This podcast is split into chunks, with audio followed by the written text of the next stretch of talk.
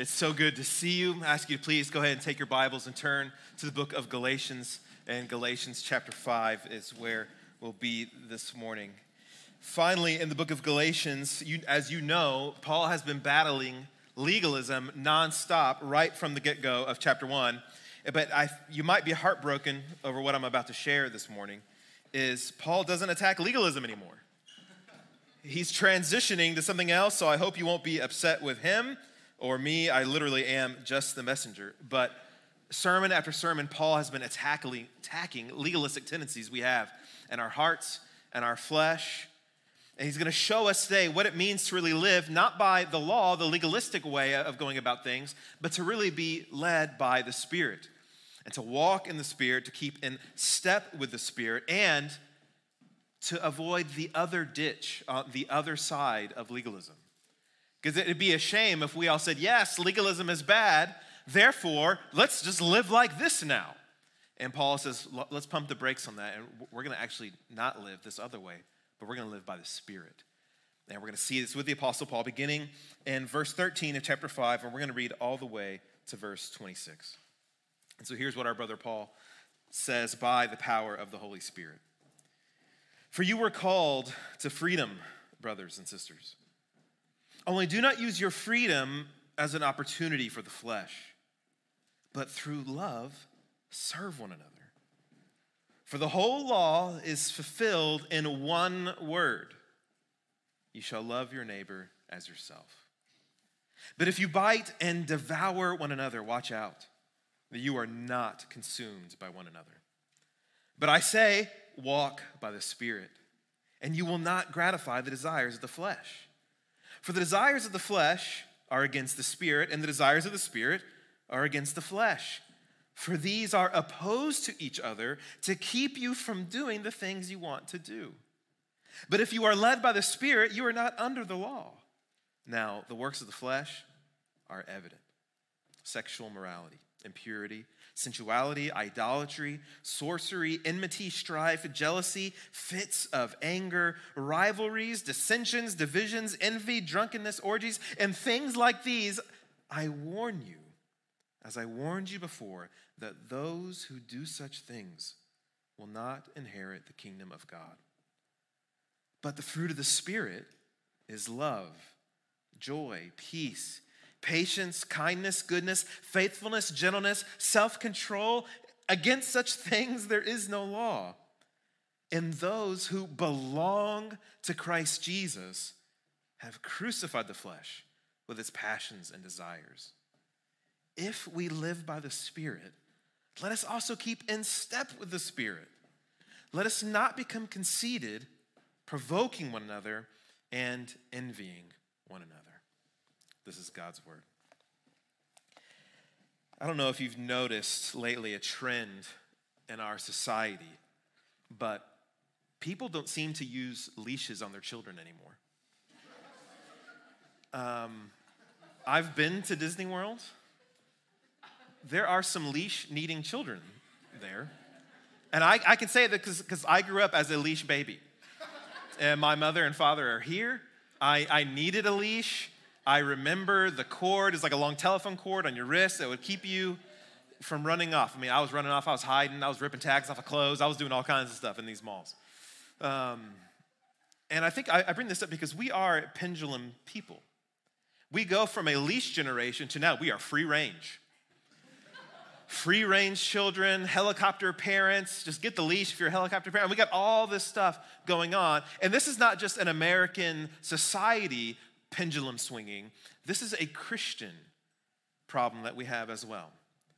We go from one side of the issue, and to avoid that issue, now we go all the way into another.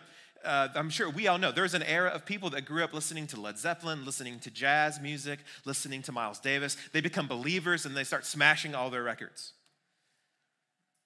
And now Paul wants us to avoid swinging too hard so we don't wreck the car to, yeah, we want to avoid legalism as best as we can by the power of God's Spirit, but that doesn't mean we should jerk the wheel so hard that now we go into license and liberalism and do whatever we want. That's why Paul begins, and look at verse 13 For you were called to freedom. And as our brother Justin Bieber sings, in freedom, don't it feel good? but Paul would say, no, it shouldn't feel too good to your flesh and your sinful desires. That's why he says, only do not use your freedom as an opportunity for the flesh to sin. But your freedom is to serve one another.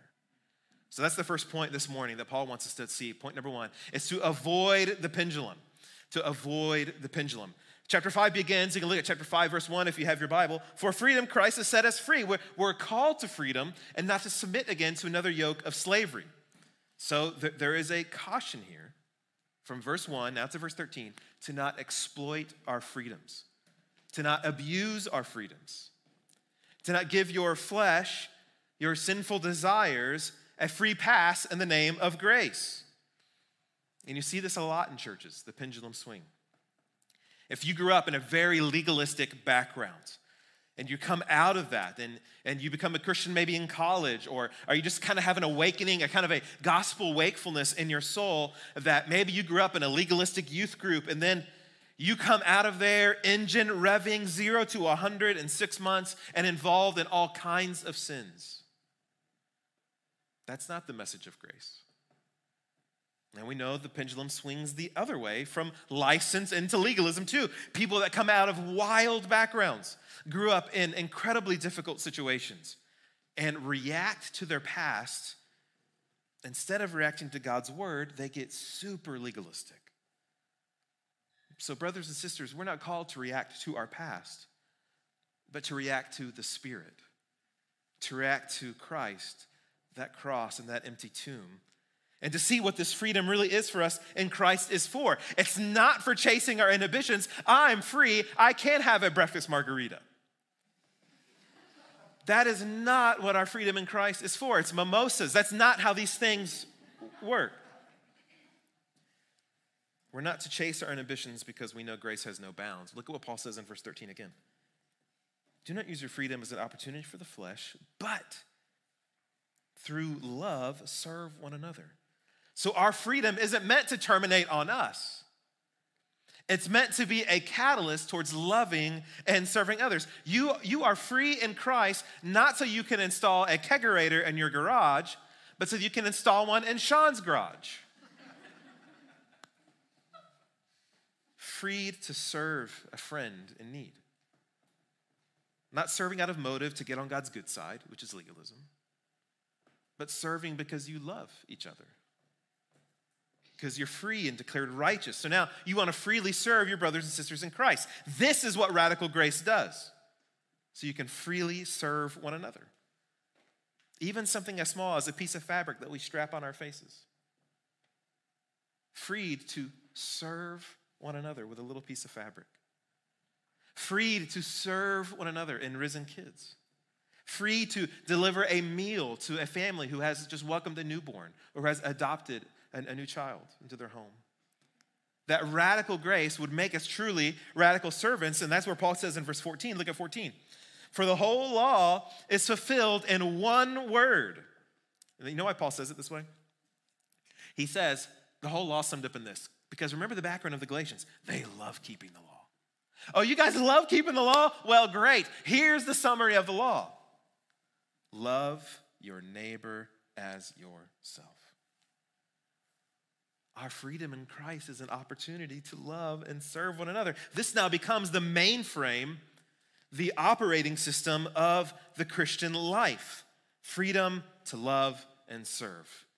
Now, don't, I, I hope no one's thinking, this is exactly what my wife needs to hear. I sure hope my lazy husband is listening. Those light bulbs aren't going to change themselves. Jeff Metters. No, God is talking to you and to me. Look at the grammar of verse 14. You shall love your neighbor as yourself. So God is speaking to us right here. Don't think about anybody else. Think about you, yourself, and your neighbor, your spouse, your children, your friends, your community group members, and avoid the pendulum because we think freedom is an isolationist freedom, but Paul says it's, it's exactly the other way around. Look at verse 15. But if you bite and devour one another, watch out that you are not consumed by one another. See, Christian freedom is not my way or the highway. Doing what I want, who cares if people get in the way? Paul warns against attacking one another like we belong to the walking dead. Some kind of zombie spirituality where we bite and devour one another just so we get our way. And there's no doubt 2020 has shown us that there are communities of Christians that are willing to bite and devour one another so they can get their way done. And the Apostle Paul tells us this is the opposite of Christianity.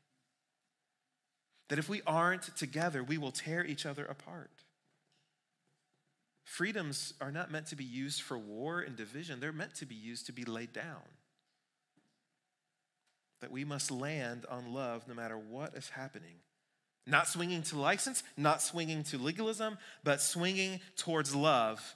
And that's, that's point number two today that we would avoid going solo in the Christian life and go with the Spirit in the body of Christ. Point number two avoid going solo and to go with the Spirit in the body. Look at verse 16, 16 through, through 18. Look at what he says. But I say, walk by the Spirit, and you will not gratify the desires of the flesh. One of, I, I think one of the reasons why we get in so many messes in our lives is that we truly do rely on ourselves.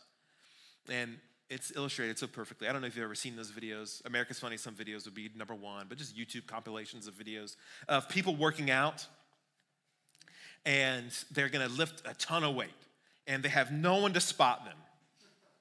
You know what happens.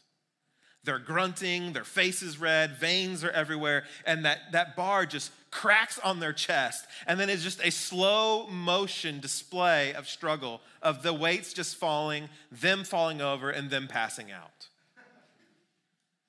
Far too often, we walk through the Christian life thinking, I got this. When the Holy Spirit has appointed himself as, I will be your spotter. I will lead you, I will guide you, and I will place you in a body of Christians that will love you and that will spot you as well. See, Paul's concern for the Galatian Christians is not even so much a false teaching, but a false spirituality. This is the danger with all false doctrine, with all heresy it's truly what it leads to is these false spiritualities, these false ways of relating to God, and these false ways of relating to one another. And the way to avoid this, brothers and sisters, is that we would really get charismatic. Now, not the Benny Hinn, let me take my coat off, Sean, come up, I'm gonna hit you with my jacket. Not that kind of stuff.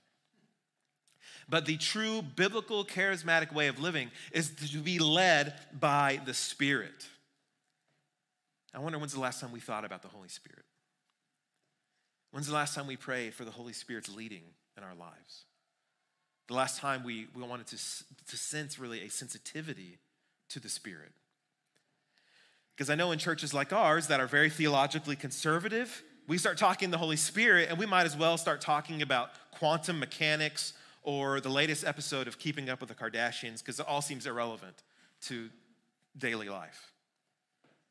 But, beloved, the Holy Spirit of God, the third person of the Trinity, God the Father, God the Son, and God the Holy Spirit, is involved in our everyday Christian lives. Every single moment.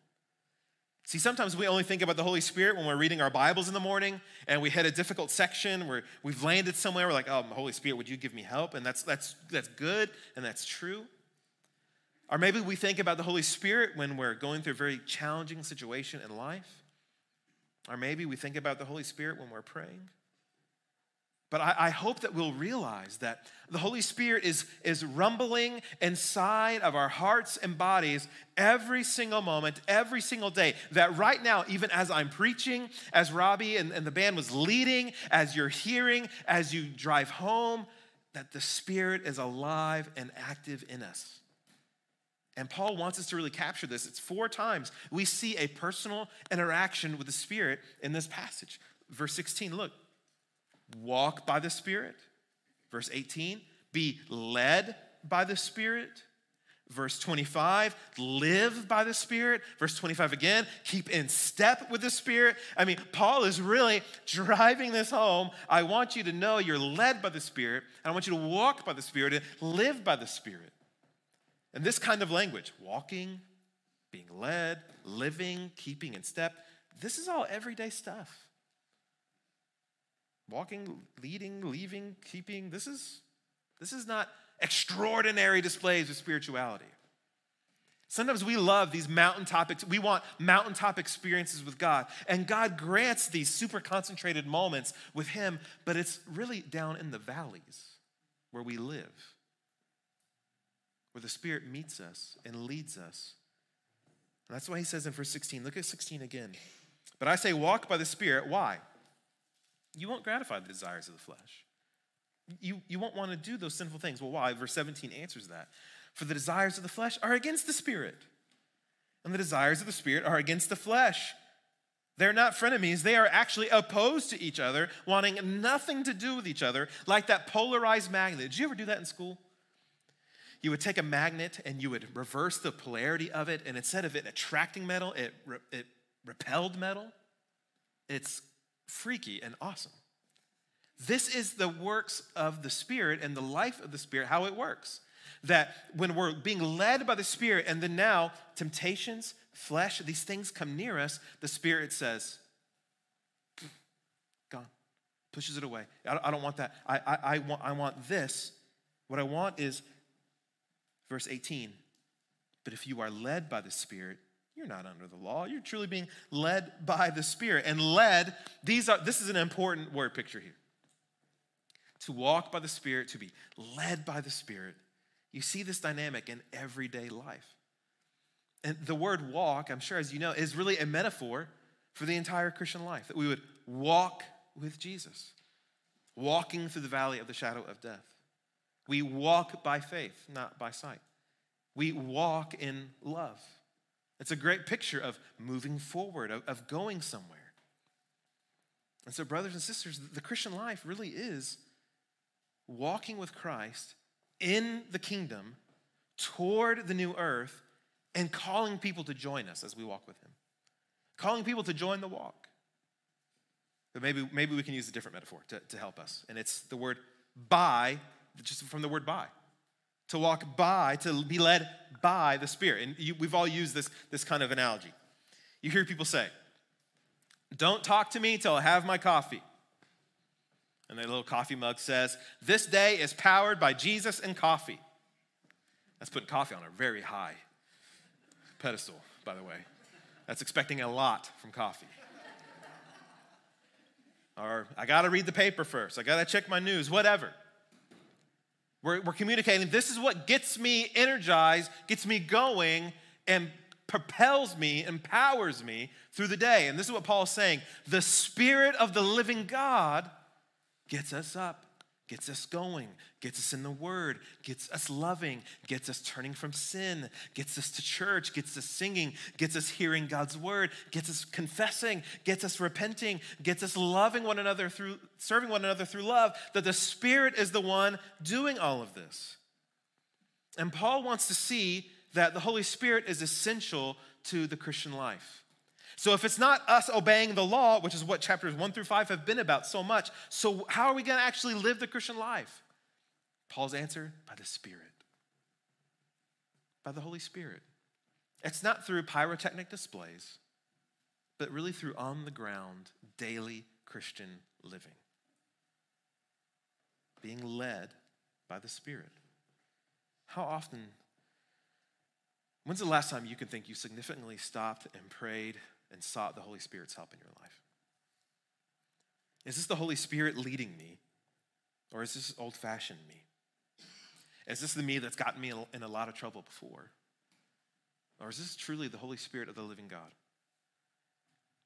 I want you to think about the word led. You can, you can learn a lot. You can learn a valuable lesson in leadership in being led to go on a hike in the jungles of northern Thailand. I was on a mission trip with a group of people, and we were hiking through the jungle, and we lost the trail. Not ideal. because there's a couple of tigers supposedly in this jungle and mating seasons of elephants in this jungle. And we don't know where we're going. No one, there's no phones, there's no maps. We're just cruising through this jungle. Nobody knows where to go. Nobody has a clue, except my wife, Natalie, takes the mantle of leadership. She says, Follow me, I know. I'll just cut the story short and tell you that there are medical records somewhere in Thailand with my name on them showing that Natalie did not know the way. But we followed her blindly. And beloved, the Holy Spirit never loses the trail. We respond to the leadership of the Holy Spirit using the Word of God, lighting a path for our feet. Google Maps shows us the path. I took Google Maps here this morning. I never had to look at Google Maps and go, I just don't know. I don't know, Google. Where, where are you taking me? The Word of God is that bright blue line showing us go this way, do this thing, turn from this sin, love this neighbor as yourself, repent of this sin. So, how do we walk and get led and walk by the Spirit? It, it's that obvious. We, we turn to God's word. Say, Lead me, Holy Spirit. This isn't just about taking that job or buying that house or making this big family decision. Those are important things. But I think Paul wants us to really see the Spirit in our everyday lives. That the Spirit cares about your road rage.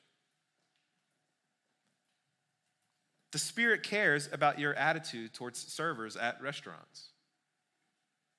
The Holy Spirit cares about our coveting boards known as Pinterest and Amazon wish lists.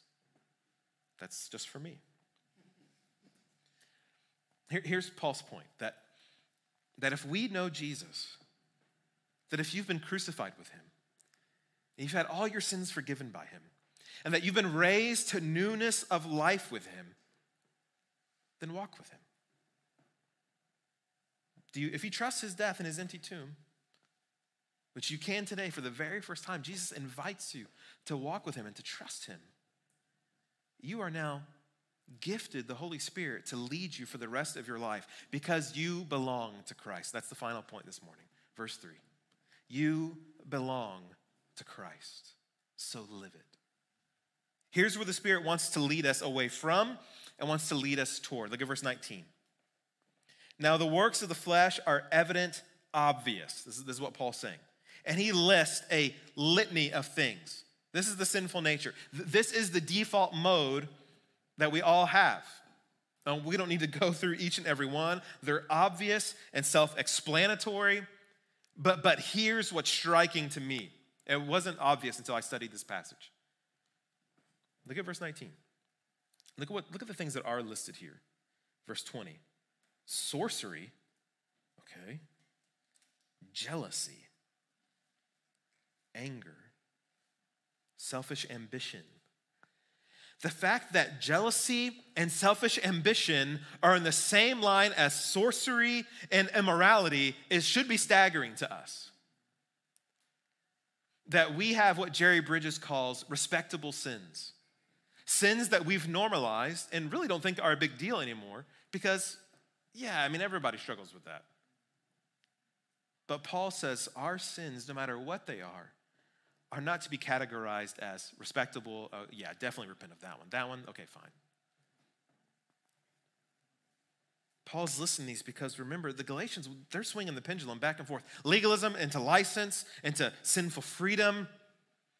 And here he also mentions factions, these dissensions and, and divisions. The Spirit wants to lead us away from these things. And if, as we read the passage this morning, if you felt an, an ounce of conviction, you, you got a, a gulp in your throat as we read, the Holy Spirit is, is not condemning you. He is lovingly inviting you to walk with Him. If you read fits of anger, if you read divisions, dissensions, if you read idolatry and just the Spirit brought things to mind, He is lovingly whispering to us, hey, turn from that and follow me. If we also, if we read this passage and you thought, he didn't mention this, whew, look at the last thing he says. 21.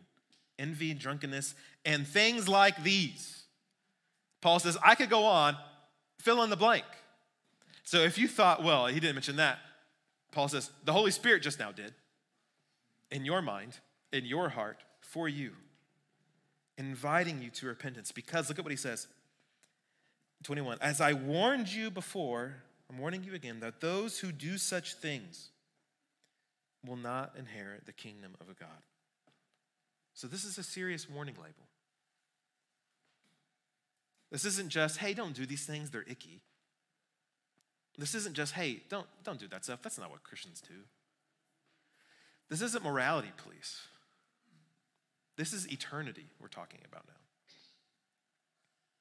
And Paul's not saying that if you did these things ever, you're out, you're, you're blacklisted, you're toast. What he is saying is if you practice them, unrepented, ongoing, and no desire to get away from them, this is a big difference. We all have sins that we battle and that we struggle, that we fight against, that we want to crucify, that we want to turn from, that we ask and we confess it to the Lord and say, I need your forgiveness, I need your mercy. He's not talking about battling, he is talking about actually not battling, that we don't care about these things anymore. And Paul says, Those who practice, those who do such things unswervingly, will not inherit the kingdom of God. Because that's not, that's not the radical grace of Christ's Spirit. Because what he does call us to is verse 22. But, here's the contrast the fruit of the Spirit is love, joy, peace, patience, kindness, goodness, faithfulness, gentleness, and self control. And I love the, the contrast, the first word of verse 22, the, the but here but is the contrast. And I forget that the fruit of the Spirit comes in the context of the works of the flesh. That he's showing these are the two ways of living that are set before us. That he's overlaying abiding and devouring one another and not being a community together with being a community together. Because if you think about all the works of the flesh, they are things that are done that hurt other people. Do you notice that? Immorality, hurts herself and others, impurity, sensuality, idolatry, sorcery, strife, jealousy. It's not just things that, that injure your own soul, it also injures others. And then he contrasts this with the fruit of the Spirit, which can only be done to truly bless others. Because you're not just gentle by yourself. You don't just exhibit patience by yourself sitting in a dark room. I'm very patient today. Because it hasn't been tested yet. It manifests when others are around. And notice that he says, the works of the flesh with the fruit of the Spirit. If you're familiar with the writings of Paul, we, I anticipate him to say, works of the flesh, works of the Spirit. But he uses the analogy of fruit to show us this is not our own doing. This is always and only divine enablement. It can only come from the Spirit of the living God. It's what He does, it is the produce that God produces in us. And I am so thankful that it says the fruit of the Spirit and not the veggies of the Spirit. Because broccoli's nasty. If I offered you a little cutie orange or some cauliflower, you know what you're picking. And I think God's designed it this way because there is a sweetness that comes with fruit, that comes with walking with the Spirit. And these fruits, these are really the contours of Christ. This is really a display of Christ's heart. Every single one is really truly about Jesus. Jesus is the one who loves perfectly. Jesus is the one who exhibits joy even as he walked to the cross. Hebrews 12 says, For the joy set before him, he endured the cross. Jesus is the one who always brings peace and gives peace to everyone. Jesus is the one who operates with gentleness towards sinners. Jesus is the one who has kindness to the woman at the well. Jesus is the one who gives goodness to us every single day of our lives. See, these are all really showing who is Jesus like? What is Jesus like to us in every single moment? And it's these. Now, I hope that as, and these are all pretty obvious. I don't think you need to know the Greek word for patience. We know it I don't think you need to know. Here's how first century literature really thought about kindness. You know what it is. So I hope as you even read these that you don't think, oh gosh, I'm so far off. I, am not anywhere close to any of these things. Paul's not trying to discourage us. This is the good news about fruit. So, so don't be discouraged. The analogy of fruit is very important because fruit grows slowly, gradually, and seasonally. That's the Christian life. That's our growth. Slowly, gradually, and seasonally. You will have great seasons of like, you feel like, man, I feel like this is the most mature I've ever been in my whole life. And then you will have other seasons where you're like, I don't even know if I'm saved. I don't even know what's going on with me. I don't want any of us to go into HEB this week and see the vats of bananas and watermelons and think, this is how fruit grows. That's the prosperity gospel at HEB. we we, we got to go to first century farming, horticulture, and agriculture to really understand the analogy here. You couldn't get strawberries whenever you wanted in first century Palestine. You, you couldn't just have watermelons whenever. It was slow, it was rare, it was gradual, but it was, it was, it was guaranteed they were coming. And we got to think of our spiritual fruit this way as well. I'll never forget this. You remember the Charlie Brown Christmas tree? The most embarrassing, dinky little tree you've ever seen. We had a lime tree like that in our backyard. It was an embarrassing tree. It just sat there in the corner, and we're just looking at it, nothing, nothing, nothing. And then all of a sudden, had this little tiny baby lime. Like, it's alive. Amazing. And it grew and it grew, and we ripped that lime off and used it. And then, not the most recent freeze, but another freeze years ago came and really just devastated that lime tree again. And I'm watching it, going, come on, baby lime tree. And you're supposed to like talk to your plants and stuff. I didn't do that, that's weird. But I was like waiting. It's, it's gonna do something, it's gonna do something. And that year, no, no lime. Next year, oh, there comes that lime again. Did it ever stop being a lime tree? No. Even though it only produced tiny, tiny limes, it was still organically, internally connected to that soil. It is a lime tree.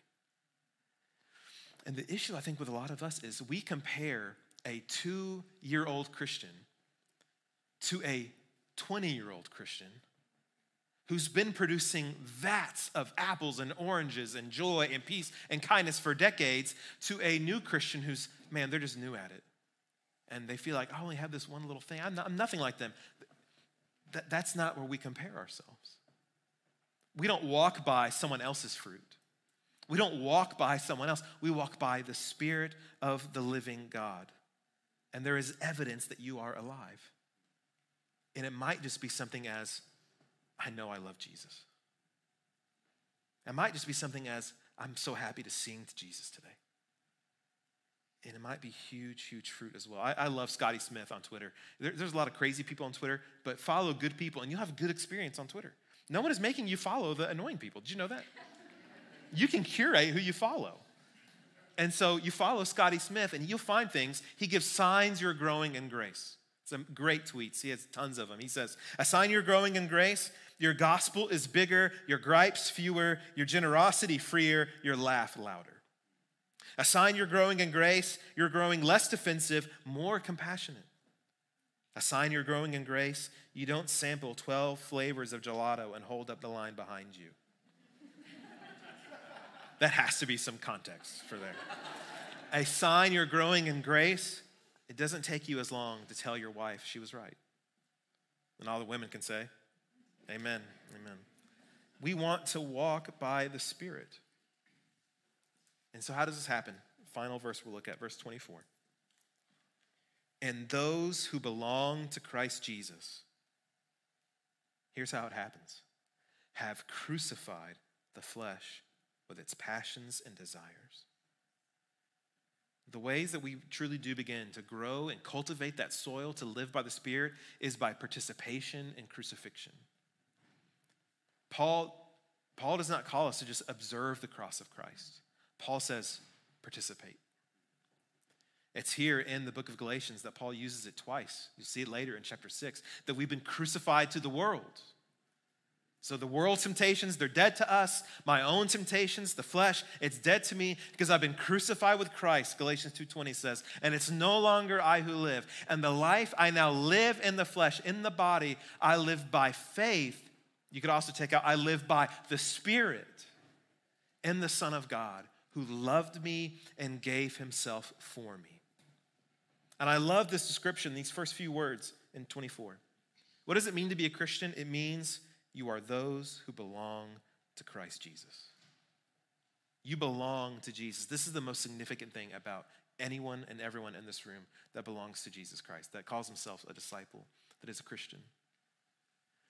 We will disappoint one another. We will not live up to our own expectations. We will do things that we don't want to do, and the things that we do want to do, we won't do them. But here, we belong to Jesus Christ. Jesus knows every sin that we're going to commit, and he says, You belong to me. He knows sins we're going to commit 20 years from now that we would never think we would do, and he says, You belong to me.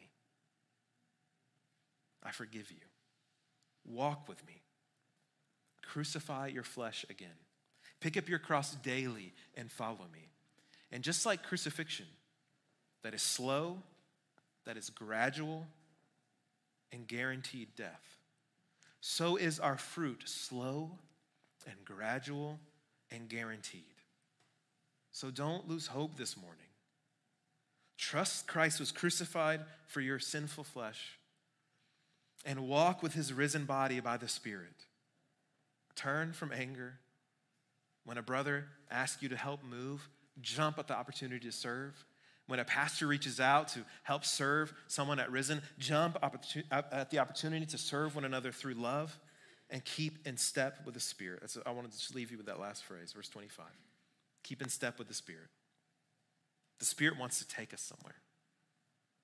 He's saying, it's, it's almost like the Holy Spirit saying, Hey, Jeff, I'm going to go honor Jesus. Do you want to come along? I, I want to go, I want to go lift high the risen Son. Do you, do you want to come along with me? It's like children at the mall with their parents on the leash. The Spirit's tugging on us, saying, let's go this way. Let, us go, let's go honor the Son. Let, let's go serve your brothers and sisters in Christ.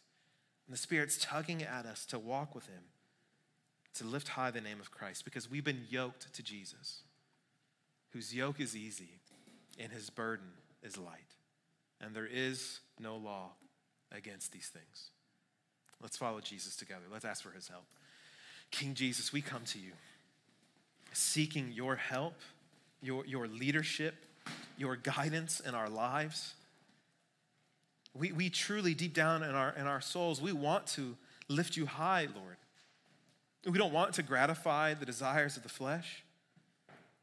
We want to be led by the Spirit. So, so right now, Holy Spirit, would you show us anywhere in our lives where we are not keeping in step with you? Where we don't have that syncopated, rhythmic step with our, with our risen Galilean Savior. Where we've kind of developed our own way of walking with Christ. And where we need to come back to this ancient and ever relevant word and crucify the passions of our flesh yet again and keep in step with you, Holy Spirit. So show us, Lord, tug on our hearts. Show us in your word. Captivate us and correct us, rebuke us, exhort us, encourage us where we need it, Holy Spirit. And it's, and it's in the name of Jesus, by the power of the Spirit, to the glory of the Father, that we ask these things. Amen.